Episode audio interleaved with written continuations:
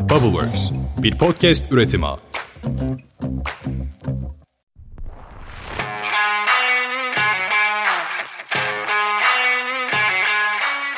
Herkese selamlar. Goin'in podcast kanalı olan Good Innovation'a hoş geldin.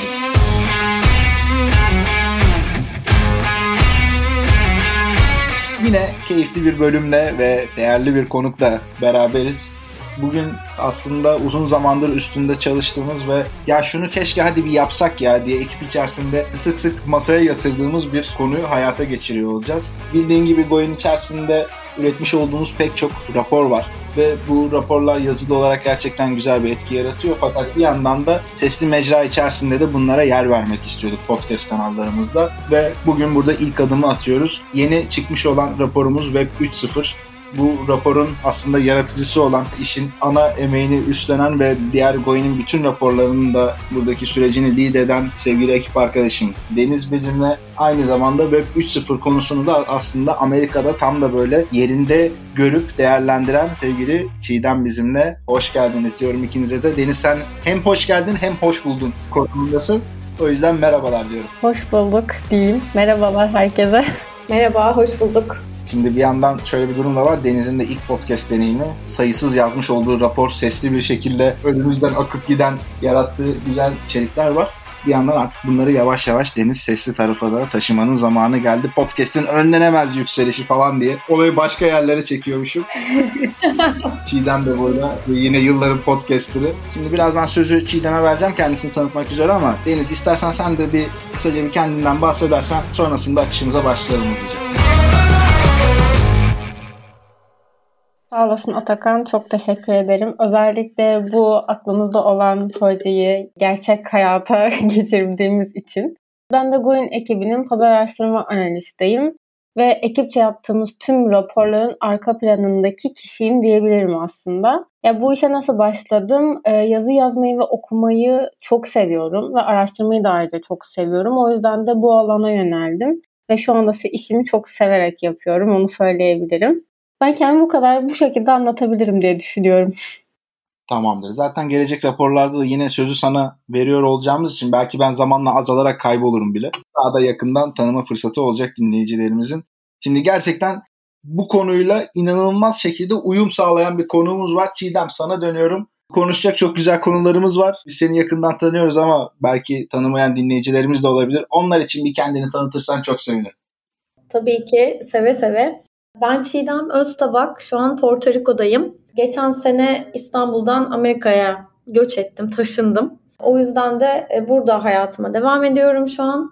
Ben ne yapıyorum? Aslında Türkiye'de yaklaşık 18 yıl bir kurumsal hayattan sonra işte pazarlama, dijital pazarlama, ürün yönetimi, bir dijital wallet projesi, dijital transformasyon projeleri, daha çok pazarlama ve iletişim anlamında şu an danışmanlık veriyorum. Onun dışında girişimciyim, teknoloji gazetecisiyim. Teknoloji hakkında son zamanlarda özellikle de Web3 ile ilgili yazılar yazıyorum bu alanın bilinirliği artsın diye. Ben de podcaster'ım aynı zamanda. Dediğin gibi Atakan yıllarımızı verdik podcast'te. Ellerimiz yıprandı be. Sesimiz değişti bu arada. Şu an yani en son podcast'im aslında yine e, Web3'yi kapsayan Meta Cafe. Meta Cafe'de de hem NFT'ler hem kripto hem NFT, blockchain hani bu taraftaki böyle bütün aslında profesyonel ya da amatör ilgilenen herkesi konuk ettiğim biraz da böyle kadınların da bu alanın içine girmesine böyle biraz e, motivasyon olarak güzel bir şey yaratmak için aslında başladım podcast'te. Böyle devam ediyor. Wikipedik şeyler e, podcast'im e, vardı. O da devam ediyor. Oradan da ulaşabilirler. Şimdilik bu şekilde. Ya bu arada gerçekten çok güzel şeyler yapıyorsun ve hayranlıkla dinledim bu arada. Web 3.0'dan bahsettin aslında. Bunu birazcık bize evrimleşme sürecinden bahsedebilir misin? Hani Web 1 vardı, Web 2 vardı. Peki biz ne zaman Web 3'e geçtik? Ben e, hani bu konuyu böyle hem bazen okurken hem de hani bugün de böyle Web 3 konuşacağımız zaman şeyi düşündüm. Web 3 ne ara geldi sorusu hep var. Bu sene çok fazla artık yani hayatımızda. Daha doğrusu 2021'in işte bahar aylarından beri biraz daha hani halka indi. Ama mesela Web 4.0 da gelecek. mesela. Bunları böyle okurken o kısmın da olması tabii sürekli gelişen bir alanın içindeyiz ve hayatımızı domine eden aslında bir alanın içindeyiz. İşte bütün iş modellerini domine ediyor bu. Aslında webdeki gelişmeler ya da işte sosyal hayatımızı yani her şeyimizi aslında etkiliyor. Öyle değil mi? E, o yüzden hani bunun evrimleşme sürecini de e, şöyle anlatmak gerekirse yani 1990 2000'ler diyelim web 1.0 için. Bunu aslında söz dizimsel ya da salt okunur web diyorlar. Çünkü burada hani içerik üretmiyor kullanıcılar. Sadece tüketiyor. Dolayısıyla daha böyle hani statik web siteleri ya da kişisel siteler gibi bir çağ aslında 90'lı 2000'li yıllar arasında. Ama tabii buradan hemen çok hızlı bir şekilde web 2.0'a geçiliyor. Daha çok sosyal web bu da. Yani ilki salt okunur web'ti. Daha çok söz dizimsel olarak aslında hayatımızda. Sosyal web'de hani okuma yazma ve hani aslında etkileşimin de hayatımıza girdi. Yani kullanıcıların siteler arasında etkileşim de yaratan ve kolaylaştıran yani kullanıcıların diğer kullanıcılarla da iletişim kurmasını sağlayan. Buna böyle şey diyorlar benim çok hoşuma gidiyor. Web 2.0 bir stajyer dönemidir diyorlar. Güzelmiş. evet. E, o yüzden böyle 2000-2010 yılları arasında da aslında bunu tanımlayabiliriz. Hani burada daha çok işte Facebook'un tabii e, böyle açtığı bir kapı var. İşte onun öncesinde de tabii vardı başka sosyal uygulamalar ama bu kadar yaygınlaşmasını, bu kadar hani içerik üreticiliğinin ve o içerikte kişisel olarak nasıl yer alacağımızı biraz daha şekillendiren tabii Facebook oldu yani. Bu kesinlikle yatsınamaz bir gerçek artık. İşte Facebook, YouTube, işte Twitter, Flickr gibi uygulamalar ve işte hani HTML5 biraz daha teknoloji, web teknolojilerine girersek React gibi ya da sosyal web gibi web teknolojileri de Web 2.0 olarak adlandırılıyor. Dolayısıyla hani Web 2.0'a geçiş biraz böyle. Tabii burada çok fazla detay var. Yani bunlara da girelim mi bilmiyorum istiyor musunuz ama mesela Web 2.0 ile ilgili işte podcasting Web 2.0 çıktısı aslında. Bloklama, işte etiketleme, mesela RSS kültürünün gelmesi ve işte RSS ile küratörlüğün yaygınlaşması, sosyal ağlar, check-in mesela hani check-in oluyorduk ya mesela Foursquare'da. Deniz belki hatırlamaz Atakan. ben niye hatırlamıyorum? Ben hatırlıyorum canım çekinleri. Daha Foursquare şeye gelmedi yani liseliler bilmez şeyine gelmedi galiba. Ee, o yüzden e, mesela o. Web içeriğini mesela oylama. Hani bunlar hep Web 2.0'a örnek verebiliriz. Yani kendimi bu podcast'in Web 3.0 versiyonu ne olacak diye sormamak için çok zor tutuyorum. Bunu senle ya özelde ya yine bir podcast bölümünde konuşuyor oluruz diye düşünerek şu anlık kendimi birazcık baskılıyorum burada konuyu da çok da dağıtmamak adına. Ama tamam yani bir Web 1 işte Web 2.0 işte orada stajyerlik süreci vesaire geçişle ilgili biraz böyle bilgi sahibi olduk ama gün geçtikçe de çok böyle çılgınlaşan bir dünya olarak konuşuluyor ya bu. Bir yandan bir de Web 4.0 falan diyorsun insanı iyice tedirgin ediyorsun orada. Ee, zaten daha bunu tam anlayamadık. Bir de nerede nasıl konumlanacağız? Bireyler, kurumlar için neler olacak? Bayağı burada merak ettiğimiz konular var. O yüzden şimdi Web 3.0 ile ilgili bizi aydınlatmanı rica ediyoruz. İlk aklıma gelen şeyle de başlıyorum. Deniz de zaten akabinde buna eklemeler yapacaktır. Bu yeni dünyayla neler yapabiliriz? Bu Web 3.0 yani nedir? Ne işimize yarar? Veya bir işimize yarar mı? İnternet için şu anda şey durumundayız ya. O olmadan neredeyse yaşam gibi bir şey yok yani. Çok böyle internetsiz bir hayatın içerisine girersen inzivaya çekilmiş ya falan diye konuşulur. Buradaki böyle genel durum nedir? Bunu bir yorumlayabilirsen çok sevinirim. Memnuniyetle. Şimdi aslında şey demiştik yani Web 1.0 böyle bilgisayarlarla kullanıcılar arasındaki ilişkileri aslında tanımlıyoruz ya da anlatıyoruz diyeyim burada sizin de bu güzel sorularınızla. Web 1.0 bilgisayarla aramızdaki tek iletişim onu okuyabilmekti. Web 2.0'da biz stajyer olduk ve kullanıcılar olarak etkileşime geçmeye başladık. Bilgisayarlar üzerinden, bilgisayarlarla, sitelerle, başka kullanıcılarla vesaire. Şimdi Web 3.0 ise Hani okuma vardı, yazma geldi, şimdi yürütme geldi. Yani buna da sematik web diyorlar. 2010 ve üstü aslında yani 2010'dan sonra aslında bu tür teknolojiler, bilgisayarların gelişmesi falan başladı aslında. Şimdi buradaki en büyük fark yapay zeka ve makine öğreniminin bilgisayarları geliştirmesi oldu. Yani bu teknolojilerin çok gelişiyor olması oldu. Yapay zeka ve makine öğreniminin. O yüzden hani şey sorunu da cevap vereyim hani biz bunlarla ne yapabiliriz? Ya da bir şey yapabilir miyiz? İşimize yarar mı konuları? İnanılmaz şeyler yapabiliriz. Hani bundan 5 sene önce yapamayacağımız birçok şeyi yapabiliriz. Mesela OpenAI'nin en son yayınladığı bir geliştirme var DALL-E diye. Görsel yapay zeka. Hani ona tarif ediyorsunuz işte bıyıkları olan yeşil bir avokado yazıyorsunuz mesela sisteme. Size onun resmini getiriyor anında. Ya da mesela örneklerden bir tanesi çok gerçekten çok çarpıcıydı. Monet tablosu gibi görünen bir ortamda bir tilki resmi mesela. Yani hem Monet tablosu gibi o renkler işte hani o sanatçının hani o uyguladığı kendi imzası olan renkler, o tarzı var. Hem de bir tilki var falan. Hani burada böyle gerçekten çok inanılmaz hızlı ilerleyen bir alan yapay zeka ve makine öğrenimi ve bu da zaten aslında bilgisayarların yapay zeka ve makine öğrenimi yoluyla insanlar gibi bilgileri yorumlayabildikleri bir çağdan bahsediyoruz. Web 3.0 bu demek. En basit tanımı bence bu. Benim de en sevdiğim tanımı bu. Yani bir kullanıcının aslında belirli bir mesela ihtiyacına göre işte dedim ya mesela bıyıkları olan bir avokado yeşil bir avokado mesela. Ee, bir kullanıcının belirli bir ihtiyacına göre uyarlanmış faydalı içeriği bu akıllıca oluşturmak. Ve sadece oluşturmak değil, dağıtmaya da yardımcı olmak aslında. Biraz önce dedin ya Web 3.0'da bir podcast nasıl olmalı? Çok güzel bir soru. Ya aslında Web 3.0'ın getirdiği sorular var. Mesela bilgisayarlar aslında bilginin ardındaki anlamı bizim gibi anlayabilseydi ne olurdu? Yani aslında Web 3.0 bunları çözüyor ya da bunlara yönelik çözümler sunuyor. Ya da mesela bizim ilgilendiğimiz şeyi öğrenebilirlerse ne olur gibi.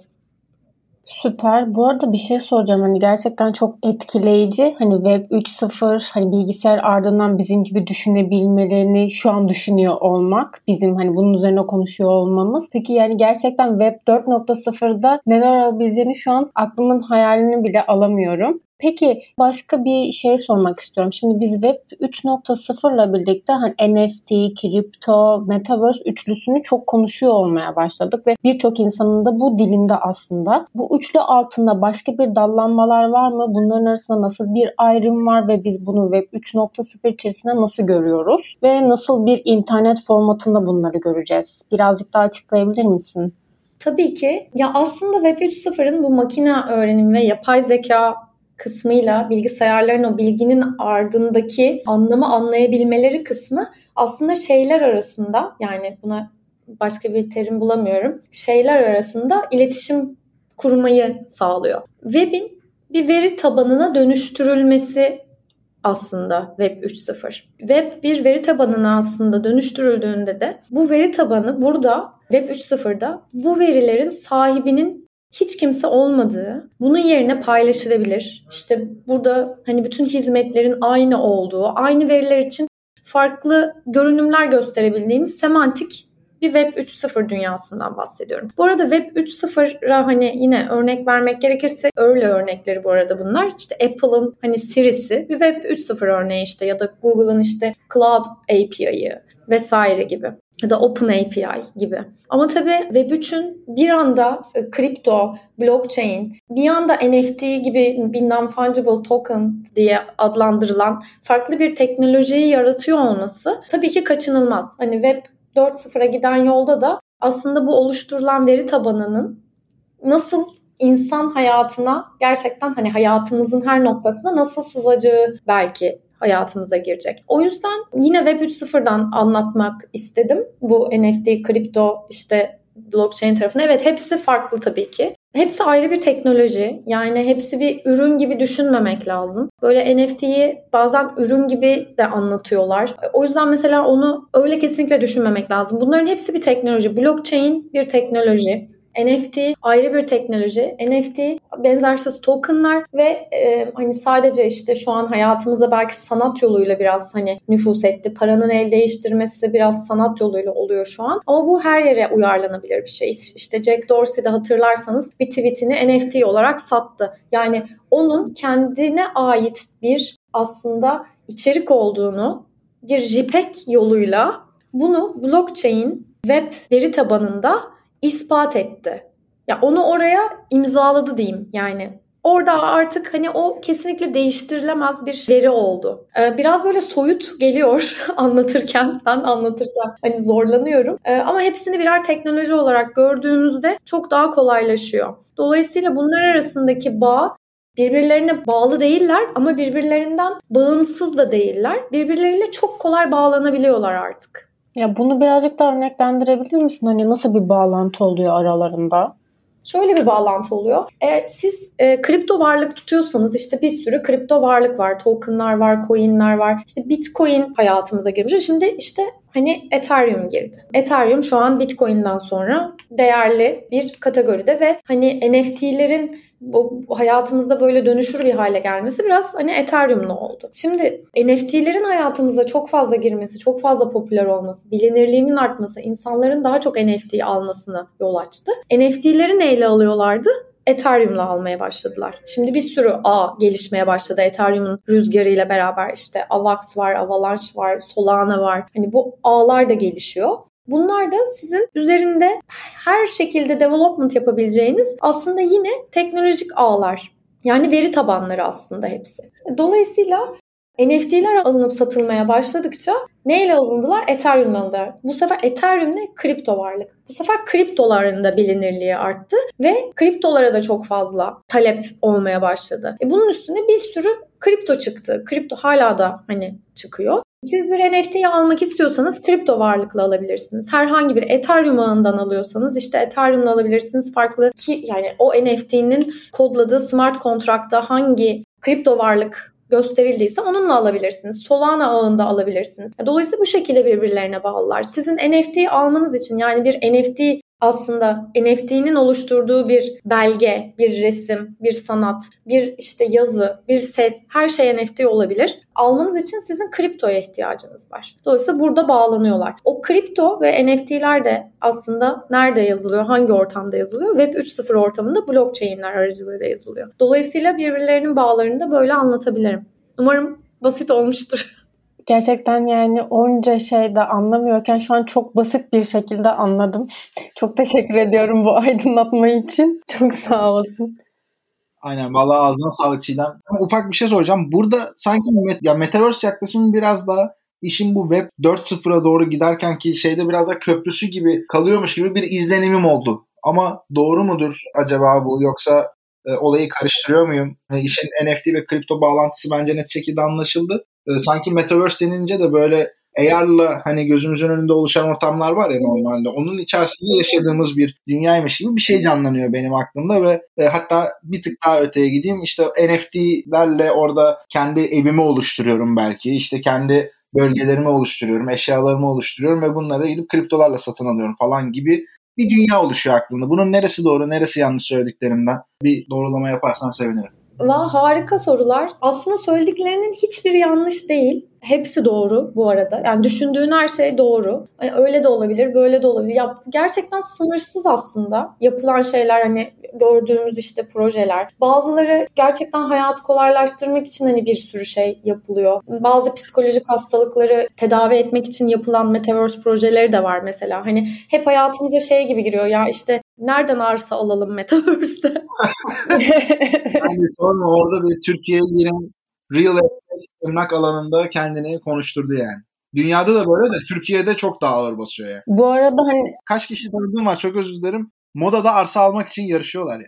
Ben çok özür dilerim. Araya geleceğim. Geçenlerde Google Trends'in analizlerine bakıyordum. NFT Türkiye'de bir numara. Hani NFT olarak yani dünyada nasıl araştırılıyor diye Trends'ten de Türkiye bir numarada çıkmış. Gerçekten çok değişik bir ülkeyiz.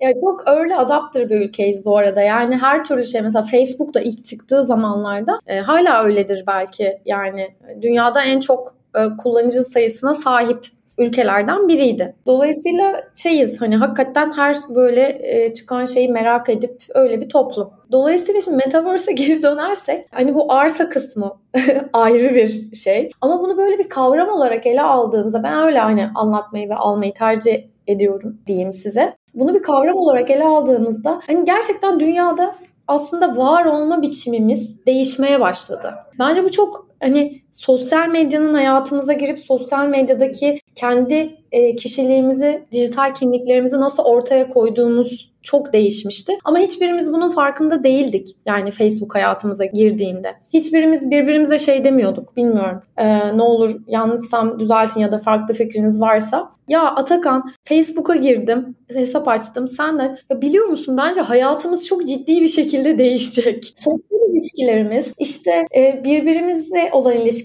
romantik ilişkilerimiz, iş ilişkilerimiz her şey değişecek biliyor musun Atakan falan gibi bir şey yoktu yani. Hiçbirimiz hiçbirimiz demeyeyim tabii vardır belki hani bunun farkında olan daha ne bileyim yani biz birçok şeyde böyle early adapter kendimizi zannediyoruz ama bunu mesela NFT alıp zaten 5 sene önceden bu NFT tarafında teknoloji üreten farklı web uygulamaları üreten hani bir sürü insanla tanışıyorum, görüşüyorum. O yüzden vardır belki dediğim gibi hani şey olan, farkındalığı olan ama böyle bir farkındalığımız yoktu. Ama şimdi Web 3.0'da bu, bu arada hani Web 2.0'ın tabii hani getirdiği bilgiye hızlı erişim. O kadar hızlı erişiyoruz ki artık hani bilinçlerimiz çok yükseldi. O yüzden hani o bağlam ilişkilerini daha hızlı kurabiliyoruz artık Web 2.0'ın yardımıyla. Dolayısıyla hani o teknoloji bize bunu sağladı. O bağlanabilirlik kısmı biraz önce anlattığım aslında bayağı önemli. Her şeyi birbiriyle bağlayabilirsiniz artık. Ve hani Metaverse'e geldiğimizde dediğim gibi ben bunun daha çok dijital kimliklerimiz ve yani kendi kimliklerimiz yani daha çok sosyal medyada ve internette yaşıyoruz ya, yani kimliklerimiz orada yaşıyor. Bankaya Çiğdem gitmiyor mesela tek başına ama internet bankacılığında Çiğdem'in kimliği olarak ben dolaşıyorum orada. Yani kimliğim orada yaşıyor benim aslında. Hani en basitinden öyle. Veya sosyal medyada, Twitter'da bir çiğdem var, Instagram'da bir çiğdem var. Yani e, oralardayız. Kendimize öyle anlatıyoruz. Metaverse'de de e, ve özellikle bu NFT kültürünün gelmesiyle beraber çünkü orada bir community aslında yaratma ve o community'yi büyütme ve o community'nin etrafında bir topluluk yönetiminin etrafında dönen bir ticaret var. Yani community'niz ne kadar büyük, ne kadar güçlüyse ve ne kadar aldığı şeyin arkasında duruyorsa alınan ürün neyse onun fiyatı yükseliyor. Hani böyle bir e, aslında iş modeli bu diyeyim. Metaverse de aynı şekilde. Metaverse'de de kendimizi ifade etme biçimimiz artık o kadar değişti ki şu an tek taraflı sosyal medya mecralarla ilişkimiz. Onlar bizi yönetiyor ve yönlendiriyor. Ama Metaverse'de tam tersi. Biz çok özgürüz. Aynen senin dediğin gibi ben orada istediğim gibi bir yerde yaşayacağım. Ben istediğim yerde bir arsa alabiliyorum. O arsayı değerlendirebiliyorum. Oyun aslında gibi düşünürsek bunu. Oyundaki varlığımı sürekli değerlendiriyorum. Aslında sürekli bir yatırım yapıyorum gibi düşünün. O yüzden e, o taraftaki hani kendimizi tanımlama ve kendimizi ifade etme biçimimiz çok hızlı bir şekilde değişecek. İpler kullanıcıların eline geçiyor burada Metaverse'te. Beni ilgilendiren alan, benim de daha çok araştırdığım alan biraz bu taraf. Yani hani trade tarafı, nerede arsa alalım tarafı değil de bu taraf yani. O yüzden bu bağlamda anlatmak istedim size de. Anladım süper. Şimdi bu bölümün akışında yani ana konumuz Web 3.0 zaten ve işte biraz kurumlar ve bireyler tarafını da merak ediyoruz. Birazdan oraya da geçiş yapacağız ve ardından kapanışa doğru gideceğiz. Fakat öncesinde konuyu da çok dağıtmadan böyle hızlıca işin Web 4.0 tarafında nasıl bir şey var ama birkaç cümleyle böyle onu belli ki ayrıca konuşacağız zaten ve ne kadar derinlikli olduğunu tahmin ediyorum. Ama bir duyarsak güzel olur. Yani artık yapay zekanın gerçekten doruklara ulaştığı, Metaverse'ün kendimize ait dünyaları kendimizin yaratabileceği ve kuralları kendimizin daha çok koyabileceği, şu an hazırlık aşamasında çünkü, bir dünya bekliyoruz. Yani aslında yap- yapay zeka ve makine öğreniminin bir ötesi bilgisayarlarla bağlantı. Elon Musk'ın Neuralink örneği gibi diyeyim. Bu kadar. Anladım. Tamam süper bence. Harika bir teaser oldu diye düşünüyorum. Kim bunlar? Bunu tasarlayanlar kim diye böyle sormadan kendimi şey yapamıyorum işte. Peki şimdi işin kurumlar tarafına biraz dönelim istiyorum. Biliyorsun Goin'de pek çok kurumla bir araya geliyoruz. Oradaki kurumsal kültürel dönüşüm süreçleri, inovasyon yaklaşımları, kurum içi takımları, spin-up'lar vesaire. Bu yenilikçi yaklaşımlar gün geçtikçe daha da çok oturuyor. Dünyada da böyle, ülkemizde de böyle. Ama değişim o kadar hızlı ki onu ne kadar yakalayabiliyoruz açıkçası biraz olaya soru işaretli bir şekilde yaklaşıyorum. Şu anda bu konuştuğumuz konuları kimler sahipleniyor diye baktığımız zaman işletmelerde öncelikle çok böyle derin teknoloji girişimlerini görüyoruz ülkemizde de dünyada da. Yavaş yavaş diğer taraflara doğru da zıplamaya çalışıyor ama daha büyük ölçekli scale up veya işte daha da büyük ölçekli kurumsal firmalar belki topluluk firmaları için onları göz önünde bulundurduğumuzda buraya nasıl adapte olacaklar gibi gözüküyor sence? Veya nasıl burada yer almalılar?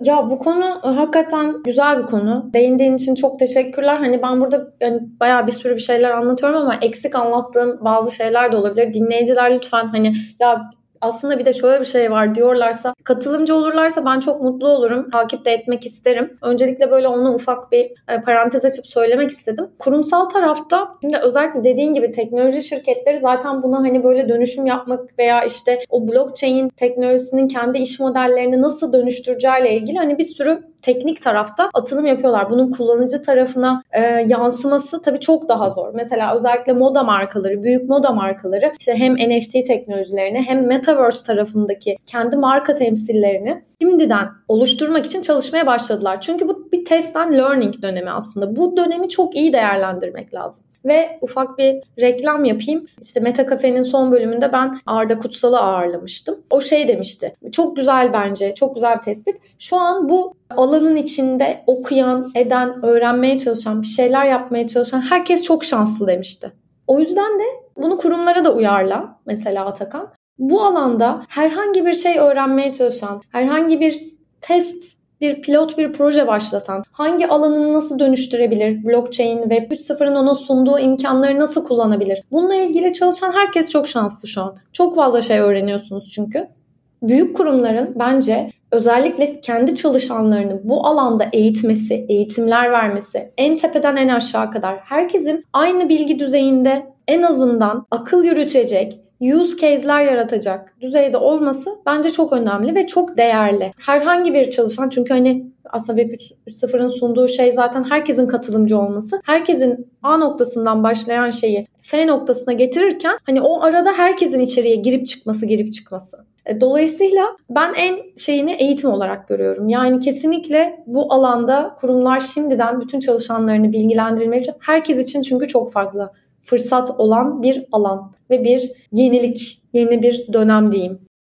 Ya bana hatta öyle geliyor ki yani tabii ki kurumların farklı stratejileri var. Eminim belli ölçülerde de değerlendiriyorlardır ama kendimi orada bir yönetim kademesinde olsam, öyle bir şeyde hayal etsem herhalde şöyle bir karar verirdim. Yani ARGE ve inovasyon takımlarının içerisinde en az 1-2 kişiyi bu konuları araştırmak ve biz burada nerede nasıl yer alırız diye bununla ilgili çeşitli öneriler taşıması Hemen akabinde de aynı dediğin gibi bu araştırdıklarını da daha o katılımcı bir şekilde daha tabana yaymak, herkesi benzer sayfalara en azından aynı sayfaya getirmek zor olur ama yaklaştırmak için, aradaki makası kapatmak için o bilgi paylaşımının olduğu ortamlar düzenlemeye gayret ederdim. Çünkü gerçekten keşfedilecek çok fazla şey var. Ben burada seninle sohbet ederken bile şunu hissediyorum. Ya Çiğdem buralara da girecek aslında bahsederken ama konu çok dallanıp budaklanacak ve 25-35 dakika arasında bir süremiz var doğal olarak girmiyor ama arkasında bir şeyler varı anlayabiliyorum. Dolayısıyla bu uçsuz bucaksız dünya içinde gerçekten bizi burada dinleyen pek çok kurum olduğunu da biliyoruz. Birebir de de konuşuyoruz. Gerçekten şimdiden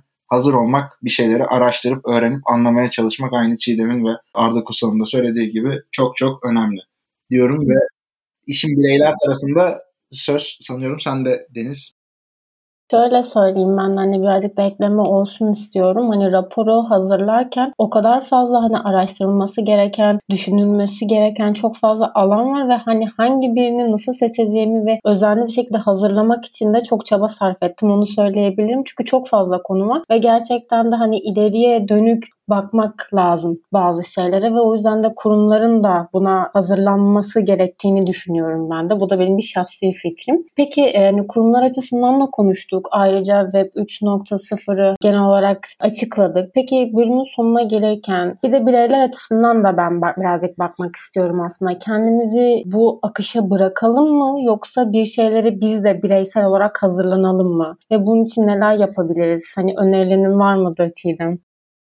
Bence çok şey yapabiliriz. Bir kere içerik üretenler olarak mesela ilk başta hani bunu söyleyebilirim. Bizi çok büyük fırsatların beklediğini, hani içerik üreticiliğinin çok daha değerli olacağını ve böyle bir yere giriyorken bundan mahrum kalınmaması gerektiğini düşünüyorum. Teknoloji okur yazarlığına değindi Atakan'da sen de bilinçlenmek, öğrenmek, hani ekiplerde böyle bir alan açmak vesaire. Bu okur yazarlığın gerçekten hani artması, finansal okur yazarlığı da çünkü hani arttıracak bir şey ve bizim ülkemizde buna gerçekten ihtiyaç da var yani.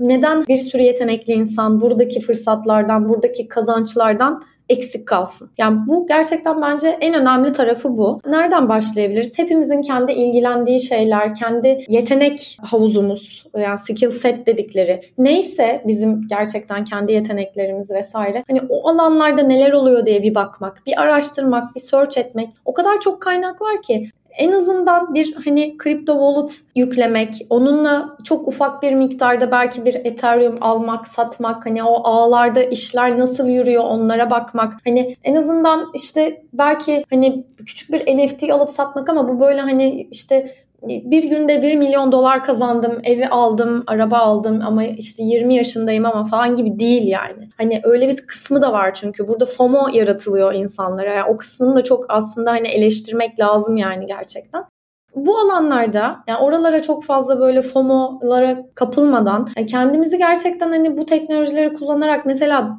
Dall-E'den bahsettim. Yani OpenAI'nin bu görsel yapay zeka uygulaması. Mesela bunları kendi hayatımıza, kendi iş dünyamıza nasıl sokabiliriz? Ne yapabiliriz? İşte ses tarafında bir sürü gelişme var. Bu arada hani dediğin gibi Atakan her yere giremiyorum. Böyle çok uzun konuşmuş oluyorum. Kusura bakmayın.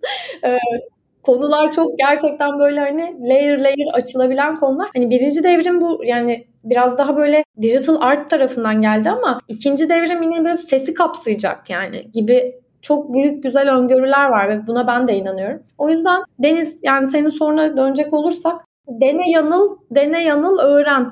Yani burada Steve Jobs'a bir saygı duruşunda bulunalım. Kan ter gözyaşı ama e, öğrenmenin sonu yok. Ve deneyerek, yanılarak öğreneceğiz. Yani girişimcilik metotları henüz değişmemiş. Halen daha Lean Startup ve tasarım düşüncesi dolaylarındayız temel yaklaşım olarak. Süper. Deniz senin var mı eklemek istediklerin son böyle sormak istediğin bir şeyler yoksa yavaş yavaş kapanışa geçelim. Kapanışa geçebilir şu an. Tamam. Deniz öncelikle bence ilk podcast deneyimine göre oldukça güzel bir. Atakan ben çok sevdim. Artık beni bol bol görebilirsin. tamam süper vallahi çok sevindim ona. Podcast ekosistemi senin gibi değerli bir insana da kazanması bizi mutlu eder. Bir yandan Çiğdem zaten seninle beraber burada sohbet etmek her zaman keyif. Biz Çiğdem'le podcast boş işlerde de bir bölümümüz vardı. Vallahi o da çok harika, keyifli bir bölümdü. Bir yandan şunu da söyleyelim. İşin Metaverse tarafıyla ilgili veya işte daha doğrusu Web 3 ile ilgili diyelim genel olarak. Kısmen merak edenler de Çiğdem'in yine hazırlayıp yürütmüş olduğu Meta Cafe'yi de takip edebilirler. Orada da çok değerli konuklar alıyorlar ve Çiğdem'le geçenlerde birebir konuştuğumuz bir hadise daha vardı. Evet bunları okumak, işte böyle dışarıdan öğrenmek falan çok güzel ama doğrudan işin geliştirildiği o ortamda bulunuyor olmak, o yeni gelişmelere, belki bizim birkaç ay sonra görecek olduğumuz şeylere bu sırada hakim olabilmek çok önemli bir avantaj. Çiğdem de sağ olsun bunu tüm şeffaflığı güzel bir şekilde aktarıyor kendi içeriklerinde de. Bir yandan da Deniz'in de hayata geçirdiği Web 3.0 raporumuzu da sevgili dinleyicilerimiz eğer okursanız ve okuduktan sonra da bize geri bildirim verirseniz hem bölümle ilgili hem içerikle ilgili belki oraya bazı eklemeler yapabiliriz veya Belki burada daha da derinlikli bir içerik üretimine doğru da gidebiliriz. Her türlü yoruma ve içgörüye her zaman açık olduğumuzu biliyorsunuz. Ben tekrar altını çizmek istedim. Çiğdem iyi ki geldin. Çok teşekkür ediyoruz. Ağzına sağlık. Çok teşekkür ederiz Çiğdem. Çok sağ ol. Ben teşekkür ederim davetiniz için her zaman ne zaman isterseniz. Deniz hadi kapanışı sen yap ya. Nasıl oluyor ya kapanışı? Sen yap kapanışı. Ben bir sonrakilerde kapanış yaparım. Valla en zor şey Deniz podcast'i açmak ve kapatmaktır. ben daha şey bebek versiyonundayım. Şimdi birazcık daha alışayım sonra ben kapanışları yaparım Atakan'cığım. Söz sende. Yok zaten aslında genel yapıyı hazırlamıştık. O zaman bir sonraki bölümlerde görüşmek üzere diyoruz tüm dinleyenlere. Çiğdem tekrar teşekkürler. Deniz seni de zaten bu mecrada daha da görmeye devam edeceğiz. Görüşmek üzere diyorum. Kendinize çok iyi bakın. Sağlıkla, merakla ve ve neyle? Sağlıkla, merakla Allah üçüncü bir şeyim vardı. Heyecanla. Sağlıkla, merakla ve heyecanla kalın diyorum. Görüşmek üzere. Hoşçakalın.